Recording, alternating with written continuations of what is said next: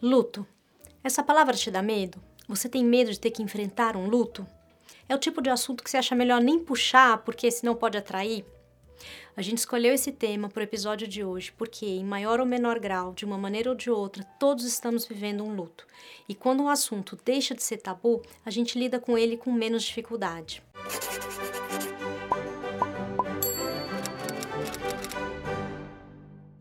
Afinal de contas, o que é o luto? Bom, para começar a falar desse assunto de uma maneira bem leve, eu queria dizer que você já deve ter atravessado vários lutos na sua vida e nem deve ter se dado conta. Porque a gente não passa pelo luto só quando perde alguém que a gente ama. Existem lutos mais simples, menores, mais rápidos. Quer um exemplo?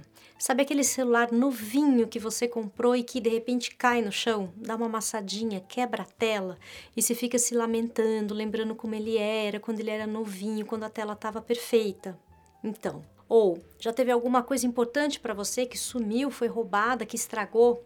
Um carro batido, uma viagem, uma festa que você perdeu? Ou mesmo um ideal, uma pessoa que você achava incrível e te decepcionou e você fica mal por isso? Já terminaram um namoro com você? Esses são apenas alguns tipos de luto que a gente enfrenta de vez em quando, mas que passam mais rapidamente e não afundam a gente naquela tristeza de lutos mais sérios. Mas você pode estar se perguntando: será que isso é luto de verdade? Será que isso não é só uma tristezinha? Para responder isso, vou pedir a ajuda do Francisco. Nem toda tristeza é luto, mas em todo luto tem uma tristeza. Então, o que, que caracteriza o luto? É que no luto existe um processamento psíquico muito específico, algo que Freud descreveu no seu trabalho Luto e Melancolia de 1915. Vamos pegar um exemplo comum para falar dessa descoberta do Freud sobre o luto. No primeiro momento, a gente tem uma pessoa que investe um afeto, uma energia psíquica em outra pessoa. Vamos chamar essa primeira pessoa de Eduardo e a segunda de Mônica. Então, chega um dia, acontece alguma coisa e Mônica falece.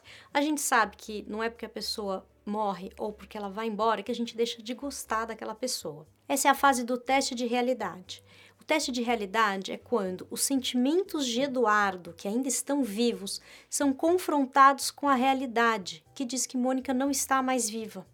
É essa oposição que inicia o processo de sofrimento. É quando a gente está lá no velório, olhando para o corpo e pensando: esse corpo não tem mais vida. E a gente ainda tem que enterrar, que é o momento mais duro.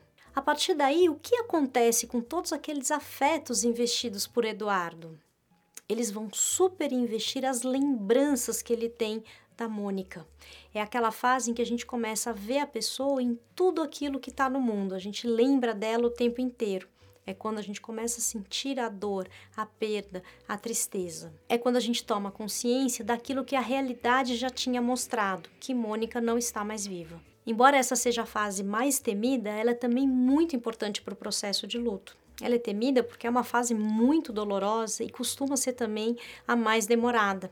É aquele momento em que tudo perde a graça, que o mundo parece mais pobre mas ela é muito importante de ser vivida, porque é também quando o nosso aparelho psíquico começa a fazer o desligamento do investimento que foi feito, investimento de energia em todas aquelas lembranças durante construídas durante anos sobre aquela pessoa. É como se a nossa mente precisasse rever cada lembrança e fazer o teste de realidade para ver que aquela lembrança não se refere mais a uma pessoa viva. Vale dizer, Nina, que ninguém abandona um investimento tão importante de bom grado. Por isso é tão difícil deixar os afetos e lembranças das pessoas que a gente ama, mas que a gente perdeu. Mas é muito importante isso acontecer. E é isso que caracteriza o luto. O desinvestimento dessa energia psíquica e efetiva em alguém ou algum ideal, para que a nossa mente possa voltar a investir nas coisas que ainda nos restam e que são muitas. E porque no fim das contas a vida segue e a gente precisa continuar vivo. Então, por fim, depois que Eduardo viveu e elaborou o luto, a sua mente desinveste os afetos que ele tinha direcionado para Mônica. Essas energias psíquicas vão ganhando outros investimentos na vida do Eduardo e ele começa a voltar à sua vida normal. É nesse ponto que o trabalho de luto chega ao fim, quando Eduardo supera a dor da perda de Mônica e começa a se sentir aliviado e livre para fazer investimento em outras coisas, em outras histórias, em outros relacionamentos. O fim do luto é marcado pela liberdade. E embora ele tenha desfeito os investimentos afetivos mais intensos direcionados à Mônica, isso não quer dizer que ele esqueceu a Mônica ou que ele não vai mais sentir nada por ela. A gente costuma guardar com muito carinho as lembranças das pessoas que a gente perdeu. Mas depois que o processo de luto se encerra, a gente volta a viver a nossa vida normalmente. A importância desse tema nesse momento é gigantesca. Por quê? Porque o novo coronavírus está forçando uma situação antinatural para a nossa necessidade de elaboração do luto.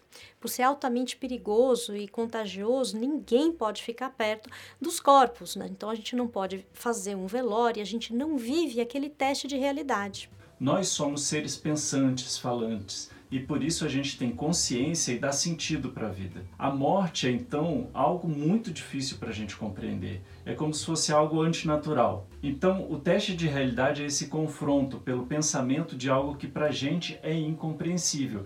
E de fato, com o novo coronavírus, ninguém pode fazer isso.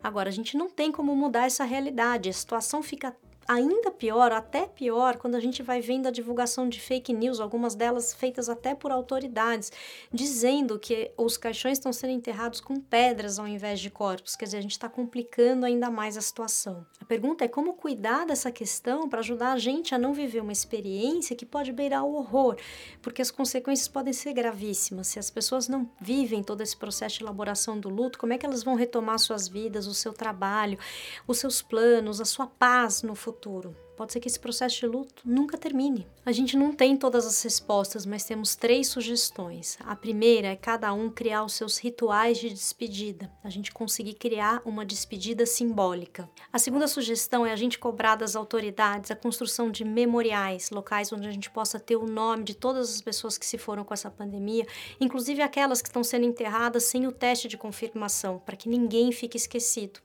É muito bacana o que está acontecendo agora, os memoriais virtuais, mas a gente precisa também de lugares concretos, um lugar onde você possa encontrar a memória de uma pessoa que você perdeu, que você possa visitar, levar flores, deixar fotos, como são os memoriais que a gente já viu aí na história, seja do World Trade Center, das vítimas do nazismo, isto é, um local para você se reencontrar com aquela pessoa. E a terceira sugestão é você fazer análise ou no futuro participar de algum grupo de apoio.